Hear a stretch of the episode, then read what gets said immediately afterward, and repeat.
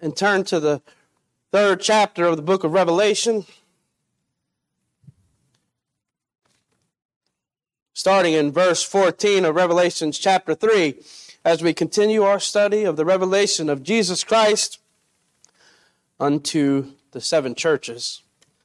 Starting here in verse 14 of Revelations chapter 3, and unto the angel of the church of the Laodiceans write, These things saith the Amen, the faithful and true witness, the beginning of the creation of God. I know thy works, that thou art neither cold nor hot. I would that thou were cold or hot. So then, because thou art lukewarm and neither cold nor hot, I will spew thee out of my mouth. Because thou sayest, I am rich, increased with goods, and have need of nothing, and knowest not that thou art wretched and miserable and poor and blind and naked. I counsel thee to buy of me gold tried in the fire, that thou mayest be rich, and white raiment, that thou mayest be clothed and that the shame of thy nakedness do not appear, and anoint thine eyes with eye salve, that thou mayest see. As many as I love, I rebuke and chasten. Be zealous, therefore, and repent. Behold, I stand at the door and knock. If any man hear my voice and open the door, I will come into him and will sup with him, and he with me. To him that overcometh will I grant to sit with me in my throne, even as I also overcame and am set down with my Father in his throne. He that hath an ear, let him hear what the Spirit saith unto the churches. Let's pray. Our gracious Heavenly Father, Lord, I pray that you'll be with us this morning as we glean from your word. Lord, I pray that today you make this word alive in us. May it grasp our thoughts. May it grab our hearts. May it cling to our thoughts, Lord. May we not be able to escape it where we stand with you. May we be troubled that we may be part of the issue, a church afar from God, a member afar from God. Lord, I pray that even this morning you pour out your Holy Spirit upon us. Pour it upon me. Lord, give me the words that you would have me to speak this morning. I am unworthy, and yet I am still here and thankful for this opportunity to preach your word. Be with our church this morning. May we be able to push everything aside that is in our hearts and minds. We thank you, thank you, thank you for your love, for your grace, for your mercy that you have bestowed upon us. Lord, be with us. In Jesus' name, amen. Growing up, before there was a such thing as cordless phones, at least before there was a such thing as before cordless phones in my home, uh, my parents desired to have a cordless phone, but they couldn't. So what we had was a, a phone with like a 20 or 25 foot cord so that they could walk around the entire house on the phone. Well, this led to a lot of issues because when you would run through the house, there was a high chance that you was accidentally going to trip over the cord. And when you tripped over the cord, you knocked the phone off the hook, nobody could get a hold of you. Well, what the phone company decided to do to help people with these kind of issues is that we ended up when the phone would fall off the hook, you would have a dial tone for a few minutes, but then before long, it would make this loud noise, beep, beep, beep, beep, beep, to alert you that your phone is off the hook. And before you could ever use that phone again, what would have to happen is that you would have to pick the phone back up and place it back on the base and then take the phone back off and then you could use the phone. When I was reading about the church of Laodicea, that is exactly what was coming to my mind. It is, I hear the beep, beep, beep. The church is falling off the base. It's incapable of being used.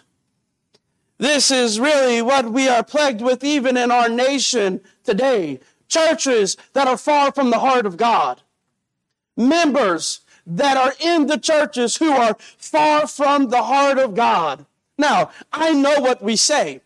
And I know what we have said. And I think there's some truth in it that we must keep our dreams greater than our memories. But let me tell you a truth. It is my memory that plagues me.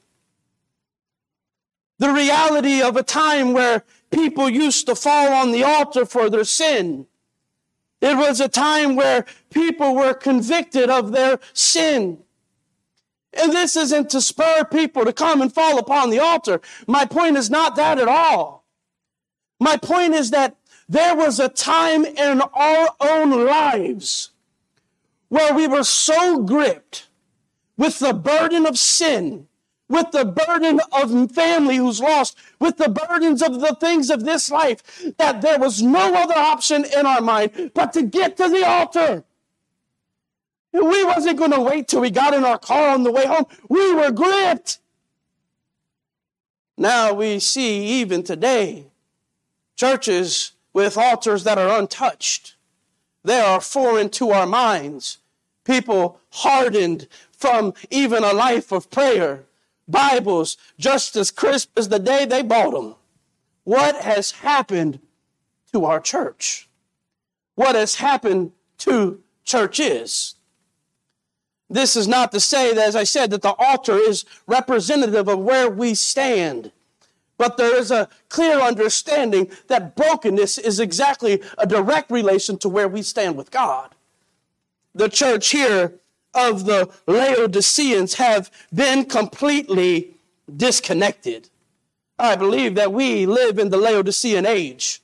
We can still hear the beeps before it's all said and done, God will unveil to them why He said you guys have become so lukewarm. What He viewed as this condition of lukewarmness. It wasn't temperature, it was traits.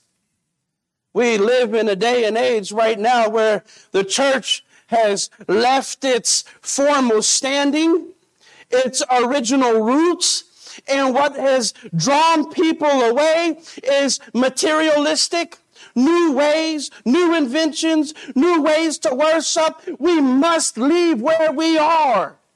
Choosing and desiring to stir up something in the flesh to replace something that is spiritual. It amazes me that our hearts could once upon a time break when we sung a cappella, but now we need lights. Break and we would fall upon the altar and the word of God was all that we needed. Why is it that we need more today? Why is it that we feel like something is missing? Why is it that God's word is not enough? I can tell you why. We are in the Laodicean age. We have stopped turning to God for our point of satisfaction. We've stopped looking to Christ to be our all in all. We've become materialistic. We've been driven by wealth. This church here in Laodicea, they said, We're doing great. Indeed, we have increased in goods. We have fared well. Where other churches that we've studied about previously, they had done so poorly in commerce. Remember the guilds. Remember they were kicked out of the trade unions because they would not recant their standing with Christ. But here, the Laodicean church, they said, hey, not only are we doing well, not only are we faring well, but we have increased in wealth. We have more money than we could ever imagine. They knew no such thing as being poor. They said we're rich. Paul had encouraged the Colossians. Remember at the end of the book of Colossians, in Colossians chapter 4, in the 16th verse, Paul had encouraged the, the, um, this letter to be taken to the Laodicean people and have it read to them. Why? Because it appears to us that the church at Colossae, which was just a few short miles from the Laodicean church, also suffered from the same heretical teachings that the Colossian church did. That Christ was not all in all, that Christ was not, his deity was questioned, that he was not to be preeminent, that he was not there at the beginnings of the world. And Paul here in the Colossians reminds them, and here the Lord reminds them in the Laodicean church, I was there. Matter of fact, our understanding that they was fighting heretical things that questions Christ's deity makes us completely understand how, why, and the Lord had worded verse 14 in the way that he did. The desire for the Lord's explanation to the Laodicean church is that he must be preeminent in our life. He must be the source of our satisfaction. He must be viewed as the source of our wealth. He must be viewed as everything in our life. He is from where all blessings flow. We are to live with eternity on the mind, but that is not what happened in the Laodicean age. We have lived with the pocketbook in the mind.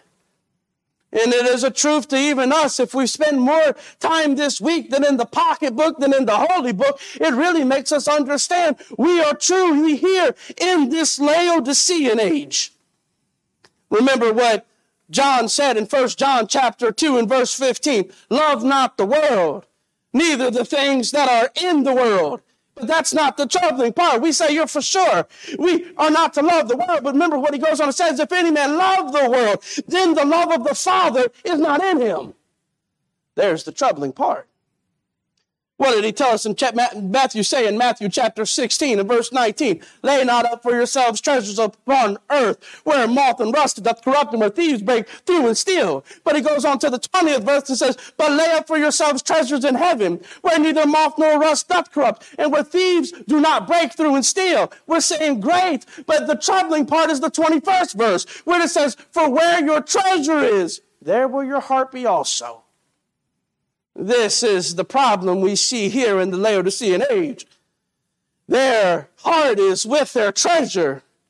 Their heart was originally founded, their original start was with Christ, but somewhere along the way they had become lukewarm. As we studied in the book of James, they had bit the bait, fully compromised, fully in, in, in, engulfed, encapsulated with the way of Laodicea Laodicea. They had become consumed. It is amazing to me that even at the end of this verse that Jesus says, behold, I stand at the door and knock. This is mind boggling to me.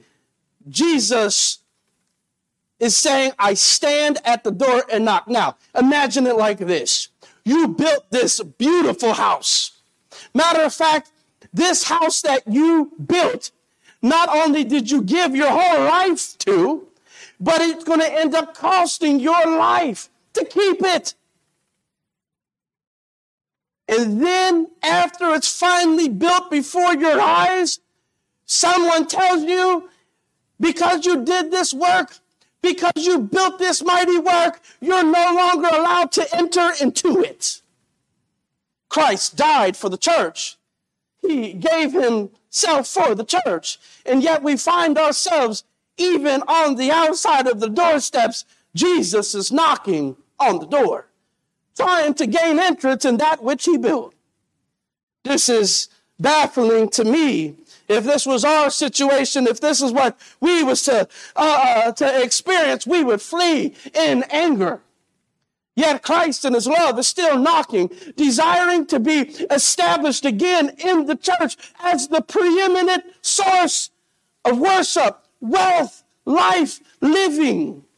But he has been pushed out. We have increased in goods. We have increased in money. We have increased in comfort. We have increased in numbers. And they were so busy that they threw the Lord out of his own church. And yet he knocks on the door because of his desire to fellowship. The knocking on the door is what reminded me and made me even think this the beeping of the phone is going on. Something is wrong. The church has become disconnected from the base.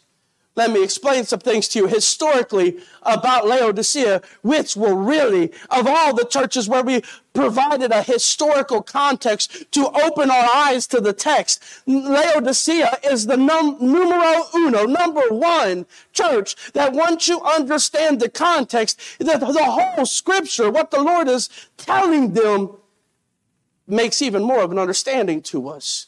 I love how the Lord writes intimately to his children. I love how to every church, he just didn't send a blanket stamp. Our Lord is desiring in each and every one of their churches, even in our church today, desiring to fill out what is missing in our lives so that we can get them right. Why? So that we can have a closer fellowship with Him. Notice here that historically, this church, Laodicea, is loaded, located about 50 miles southeast of the church that we had just previously studied last week, the Church of Philadelphia. We've kind of, I said that this is a postal route, and it's kind of a funny shaped horseshoe that we've started, and this is a postal route that's now stopped with the very bottom church, this church of the Laodiceans. This is located in the Lycus River Valley, not far from Colossae and not far from Hierapolis, which is important to why the Lord said what he said to them. The name of the Laodicean church, we probably know it. It means that the people rule, the place where the people rule, or the place which the people are ruling. This place, Laodicea, was rebuilt by the second king of Syria, Antiochus, who named this place after his beautiful, loving wife, Laodiceas, whom he would later divorce and then she would poison him and kill him. What a wonderful marriage. But the city stayed named after her. So their major source of commerce was black wool. It was textile. It was medicine. Very interesting enough, this place was a place that specialized in a very high end, expensive eye salve, which will bring better understanding later. The Lord, in the opening of this letter here in verse 14, with this very interesting opening in the studies of our churches we've already seen so far. Remember, unto the church in Sardis, unto the angel of the Lord, er, or unto the angel of the church in Sardis, unto the angel of the church in Pergamus, unto the angel of church in Thyatira. But notice how the Lord opens this here. On unto the angel of the church of the Laodiceans. You see, God has, the Lord has taken this away from this is not a church in a specific location, more that he's trying to uh, draw the attention that this is a church of a specific people. You have made this your church. I have a church in Pergamus. This church belongs to the Laodiceans because they have grown so cold. This is not what my church stands for. There is no commendations in this letter at all of all the churches that we've seen so far, the Lord doesn't give them one commendation. No, nothing at all. This is your church. You've made it what you wanted it to be, and you have thrown me to the outside of the building. These things saith the Amen. Now, when we use this word, Amen, we say it here, even in our services. Amen means to to affirm. When we say amen, we are affirming a truth that is being presented. We are saying that that which is being said is a whole truth, that we can completely agree with it. This is the purpose of this psalm. By the way, we're, we're not attempting to give the history and coverage of Laodicea. We are attempting to take the word of God and plant it in our hearts so that we can say amen and amen. This is the truth. This is what happens when you become materialistic. This is what happens when you become unsatisfied with just having a relationship with Jesus. This is what happens when you become involved in a seeker sensory, seeker censor movement when everything is about trying to seek the new things and incorporate it into our Lord. I have nothing wrong with, you know, trying new things and doing new things and outreach and ministry, but I have a problem when we're trying to do this to make up for what we do not have. Here they are reminded that Jesus is the fullest amen to all of man's needs. Here we're reminded that, we're even reminded in John 14 and verse 6 that Jesus is the source of all truth. That Jesus is the amen to all of God's promises. He is the amen to all of God's covenants. We see that in 1 Corinthians chapter 1 and verse 20. He says, for all the promises of God in him are yea, and in him amen, unto the glory of God by us. He is the amen to it all. He is this faithful and true witness. Why does this even matter at all? Why such terminology? He is the faithful and true witness. Why would they even care that Jesus Christ is the faithful and true witness? I tell you why. It is the same reason that we even say things today. When I bring bad information to you or when someone brings bad information to me, the first words out of my lips is, who told you that? How did you hear about this? Tell me how you even formulated in your mind to bring me this information. Jesus said, I am the faithful and true witness. He wanted them to know by knowing the source of this information, they can trust the validity of it. Meaning that everything that the Lord is preparing to tell to, to the church of Laodicea, it is completely true and is completely valid because of the source who told it unto the church of the Laodiceans the say, these things saith the Amen, the faithful and true witness, the beginning of the creation of God. And I was thinking about this, you know, this faithful and true witness, this statement that is brought forth that is completely true. It is completely valid, yet it is coming from one single source. I thought about even Joseph in the Old Testament when he brought back an evil report to his father, yet the other 10 brothers opposed. His father believed him. This is our Lord and Savior, Jesus Christ, who's bringing back this faithful witness, even against our church today. This was an appropriately beginning to this letter to the Laodiceans because it affirmed to them that Christ had accurately assessed their condition. This is the one thing that we can take away from the church of Laodicea. you can bluff me, you can bluff your spouse, you can bluff your children, you can bluff anyone you want. But it is, uh, it is imperative to understand the one that brings down judgment upon us, the one that fills out the log about our personal lives, the one that has brought forth this letter to us is the one who sees through it all. Remember what he told the church of Thyatira I am the one whose eyes burn with fire.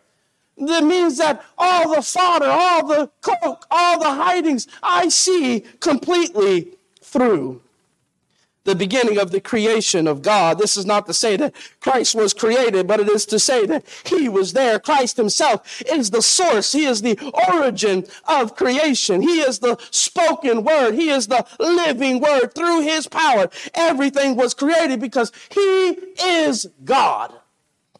Now we see the credibility of the physician. That's what was offered up here in verse 14. He tells the church of Laodicea, you're lukewarm. All this information that I'm going to give you, first let me affirm to you that I am a credible resource to diagnose your problems. And he's still credible today.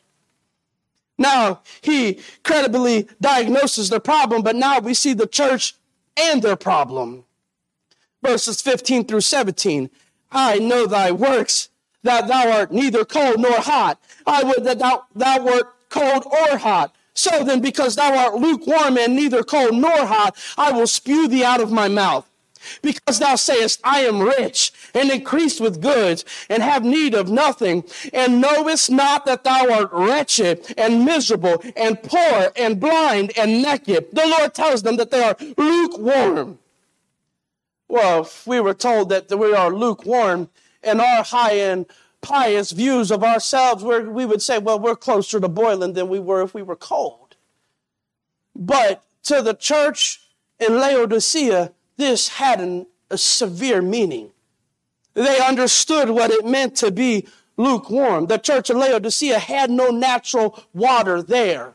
Therefore, they had two sources of water. One was from Colossae and the other one was from Hierapolis. Colossae was known as the main source of cold water. They were known for their cold springs. But the problem was by time it was pumped down in those underwater aqueducts, by time that cold water would arrive in Laodicea, it would also be lukewarm. Also, when you look on the side of Hierapolis, who was known for their hot, mineral rich springs. But by time that water was pumped into under the aqueducts, by time it arrived in Laodicea, it was also lukewarm. It was stated and recorded that that water that came from Hierapolis, it was so mineral rich, but by time it had reached them and it was lukewarm, if you were trying to drink it, it would make you vomit. It wasn't even stomachable. When the Lord says unto them that they are lukewarm, they know exactly what this means. Listen, hot is refreshing. Cold is refreshing. There is nothing refreshing about being lukewarm. And they knew that what they was what the Lord was saying to them in this letter is that you guys aren't even palatable. You're like the water that's arrived from Hierapolis. I can't even digest you. It just the, the, just the taste of you in my mouth makes me want to vomit. So the Lord is faithful to bring this report to the churches. The Lord is faithful to give them this diagnosis here. So the Lord tells them there's nothing refreshing about you. But why did the Lord tell them that they are lukewarm? What is these traits that makes them lukewarm? What is these traits that make you unpalatable to God? What are these traits that makes you say, the Lord say to you, uh, you have nothing to do with me? What are the traits inside of a church that makes the Lord end up on the outside? Well, he tells us here, because thou sayest, I am rich and increased with goods and have need of nothing and knowest not that thou art wretched and miserable and poor and blind and naked. Their confidence wasn't on who they served, it's on what they possessed.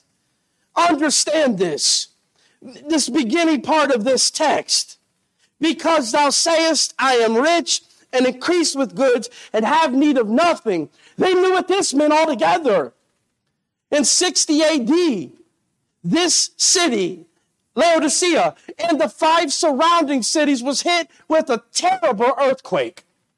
The earthquake devastated all six of the cities. Well, Rome had something that was equivalent to what we would call today FEMA. Remember when Katrina hit New Orleans? FEMA went down there and they began to rebuild the city, to bring aid, to bring support to a state in our nation that had been faced with a terrible devastation.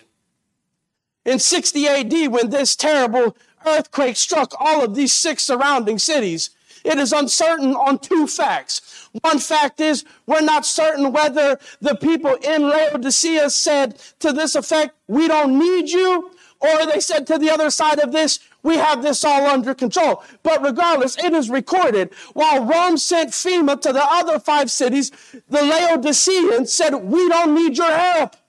We have all the money we need. We don't need your FEMA camp workers. We have our own workers. We can take care of all of this ourselves. Now think about this in mind that the Lord says this unto them, because thou sayest, I am rich and increased with goods and have need of nothing.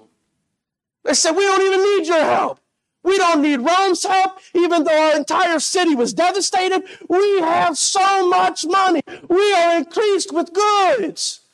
The Lord said, Because you said this, that you needed nothing at all, it showed that you were in complete desperate need because they had compromised, because they had totally lost track that they had no power. It was once recorded that Thomas Aquinas said to Pope Innocent II, this friar, the Pope, while he was counting this big hoard of money, looked over at Thomas Aquinas and said to him, Thomas, it can no longer be said that the church can say silver and gold have I none. And Thomas Aquinas looked at the Pope and said, yes, and it also can be said that the, um, neither can they say to the lame anymore, arise and walk. Meaning, the Pope was focused on, we have the silver and gold now. Thomas Aquinas was saying, yeah, but we don't have no power.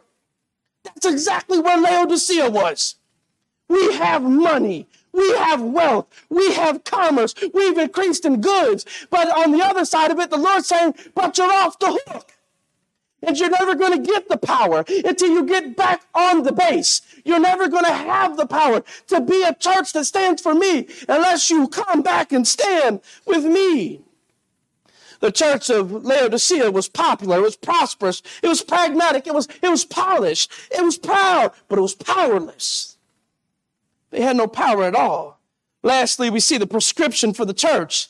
I counsel thee to buy of me gold tried in the fire that thou mayest be rich and white raiment, that thou mayest be clothed, that the shame of thy nakedness do not appear, and anoint thine eyes with eye salve, that thou mayest see. As many as I love, I rebuke and chasten. Be zealous, therefore, and repent. Notice what the Lord's saying here. When I was growing up, my grandfather and my father both collected coins, which naturally turned me into a coin collector. One of the things about being a coin collector that you always hear from every coin collector is that the biggest, worst decision that the United States ever made was that they left the gold standard. And by leaving the gold standard, there was no uh, rules or regulations in which they had to control how much money was printed and put in the population the Lord's command to the church here in Laodicea. He said, I am giving you wise counsel. It is time to find yourself back underneath the gold standard. I, t- I counsel thee to buy gold of me. Come back to me. Find your wealth with me. You have now began to leave the gold standard and have, you have taken God's blessings for nothing. Think about this. This is what God is trying to get from us even in our own lives, right? God has blessed us in our lives, but his desire is for us to be at a place where we too are like Abraham, where we're willing to give our all, where we're willing to sacrifice that which is most precious unto us because of the cause of Christ, because we would sacrifice it for God because this is nothing compared to God. This is where he's challenging the church of Laodicea to get, I, I counsel thee, buy gold of me. When you have gold of me, then you truly have wealth. I'm sure some of the Laodiceans was thinking of themselves, what do you mean buy gold of me? We already have wealth. We already have prosperity. We're already covered in this black wool. We have so much wealth. And the Lord says, this is the problem. You think you're rich, but you're miserable. You're poor and you're broke. I find it interesting that the Lord says, you're miserable. And anybody who's collected coins or collected gold or who, who, who's prized their possessions know that one of the worst thing about having a possession that you love so much is that you're in great fear of losing it. The Lord says, you guys have all this wealth and you're miserable because you live in fear of losing it. Peter calls for us when we live this life. He says, these fiery trials in which we live. To be willing to give our all in service to the Lord, and as we live this life of faith, we learn of our Lord's riches. He said, Buy of me gold in the fire. The Laodiceans were spiritually bankrupt. Paul would go on to say in 1 Corinthians chapter 3 and verse 12 and 13, Now if any man build upon this foundation, gold, silver, precious stones, wood, hay, stubble, every man's work shall be made manifest, for the day shall declare it, because it shall be revealed by fire, and the fire shall try every man's work of what sort it is. There's coming a day where the Lord will judge, the Lord, the Lord will try by fire, and not only the reason why we served will be revealed, but the things that had us in this ministry of serving the Lord will be revealed. Not only why we served, it'll be clear when we had the bad intentions in which we served, but, and it'll be clear what, what even had us.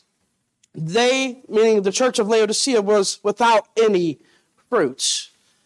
Some petitioned that this church was full of lost people. I can't buy that because they were on the candlestick. Their origins were of the Lord, their ending is unknown. But what I do see is that believers can get so consumed in this life.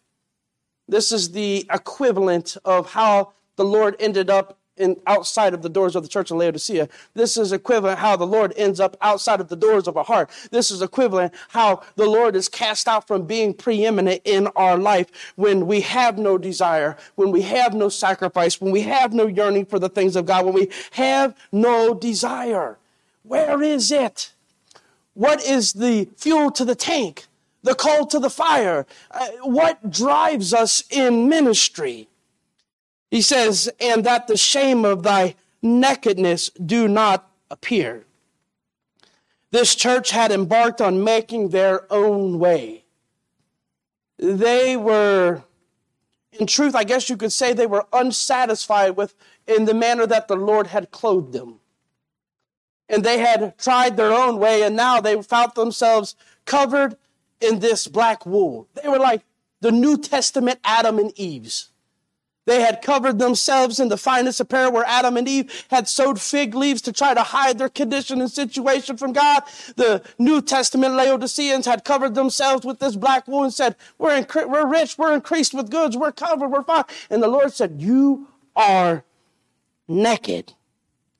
You've covered yourself in this black wool, but it is insufficient you should be clothed in this white raiment. This is the reminder of the righteousness. He, he said, you guys should be clothed in my righteousness. You should be clothed in living for me, not in living for the world. He tells them, anoint thine eyes with eye salve that thou mayest see. Now, as we said that in the beginning of the sermon, that this place was known for an eye salve that was made from the ground that was there in Laodicea. Not only were they known in that entire area for the eye salve in which they had. But they were known to train doctors with this eye salve. So the Lord is saying to them there, you guys have a specialty field. You guys have a hospital that trains doctors. You are known across the world for your eye salve. Everybody in Laodicea has the best treatment available for your eyes. Yet the Lord says to them, You have all of this, and yet you are blind. It has not made you see. It hasn't helped you at all. You are blind. As many as I love, I rebuke and chasten. Be zealous, therefore, and repent. The reminder is that those he rebukes are those he loves, and those he loves, he chastens that word, be zealous. The Lord is telling them, be hot again. Be hot again, burn for me again. Behold, I stand at the door and knock. If any man, if any man hear my voice and open the door, I will come into him and will sup with him and he with me. It is to say that he is at the door. He is at the door of our own lives. He is at the door of our own church. He's at the door of our own hearts. Man cannot answer why we have gone afar from God. The answer is, though, the, the fact is, though, we have gone afar from God. The things that used to break us, it's simple. It doesn't break us anymore. It's like it's not enough. The desires that we once had, we don't burn like that no more because, well, whatever it is, something else has our time.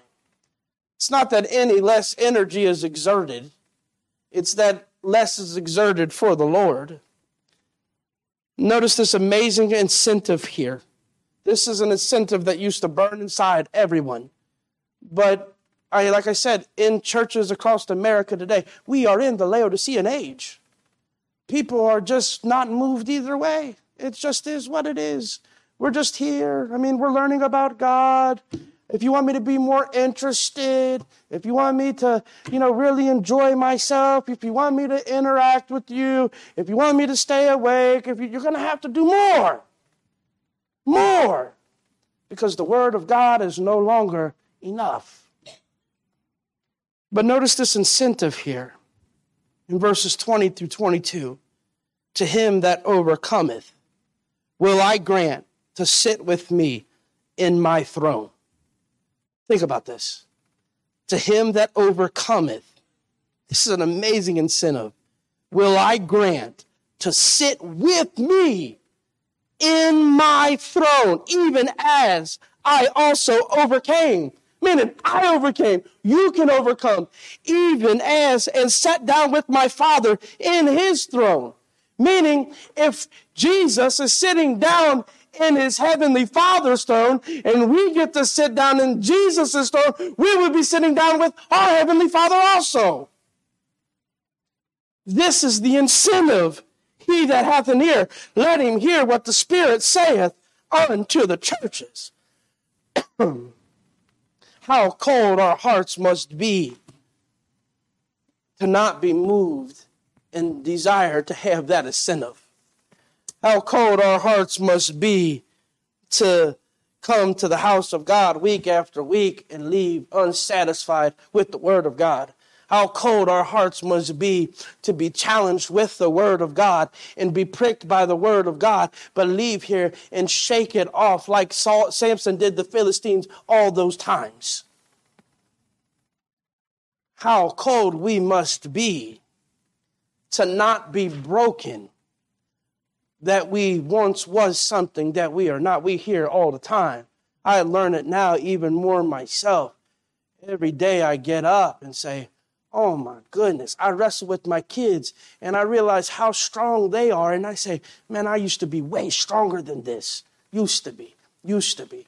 I am learning now as life goes on that I am aging and the things that I once was able to do, I am no longer able to do. But there is one area in my life I don't ever want to lose my strength, and that is in my service to the Lord. Service to the Lord doesn't mean that you used to vacuum this building, the old building, and the family center every week and you can't physically do it no more. That's not service we're learning about in Sunday school about worship. And we learned about what it means to have a correct heart of service is when we have a correct view of God. If you do not have a correct view of God, this will bore you to death. There is no place that is more dreadful to be than the house of God when the Lord is not in it for you. It is the most terrible place. I told Sunday school this morning that my mother drugged me here drugged me. I did not want to be here. I loved my friends. I did not love this place. Now I have to tell myself that it's okay to go somewhere else and have a service there because I love this place so much, because this is where God has put me to serve. There is something increasingly wrong across this nation across this world. You go find another pastor, talk to him, he's going to tell you the same thing. Matter of fact, most of them say we're in the Laodicean age. And if that be so, okay. But I don't want to stay there. I don't want to stay there, and I can't account for nobody else. We, we're going to stay in the Laodicean age if, if we spend our time looking at everyone else and wondering where they are spiritually and wondering why they're not here. We're, we're going to be miserable the Laodicean church, whether they changed or whether they didn't change, whether some of them changed or not. No, Brother Tim is not going to change because I prayed and repented for him. Neither is am I going to am I going to change because Brother Tim prayed and repented for me. We are all accountable to the Lord. And what this church does in its ministry, we will stand and give an account for. Safety is not in the pew. Safety is not in the pulpit. Accountability comes when we're put in service for the Lord. If we are unsatisfied, we must get back and find out either what's re- what's taken its place, what's pulled us away, and find out why we've entered into this age of coldness. Why did we enter? I even in my own studies at times, I, I have to stop my studies and stop my reading and start praying and say, God, break me again. break me. I don't want to read your word and not weep. I don't want to read your word and not feel you. I don't want to read your word alone. I don't want to read your word and, and think you're not here with me. I know this is not a novel. This book changed my life. Be with me.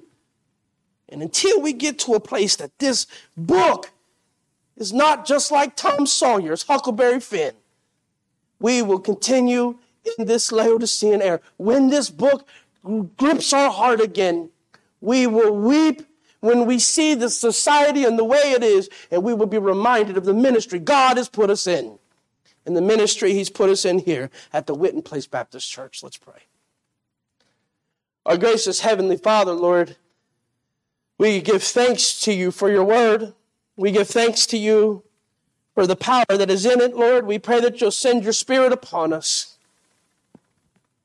Strengthen us again in your word, Lord. Make your word alive to us in our reading. Make your word alive to us in our studies. Make it burn inside of us, Lord. Make it uh, uh, apparent to us that, that we are not alone. Remind us of the power that this book has. We give thanks to you for all that you've done. In Jesus' name, amen.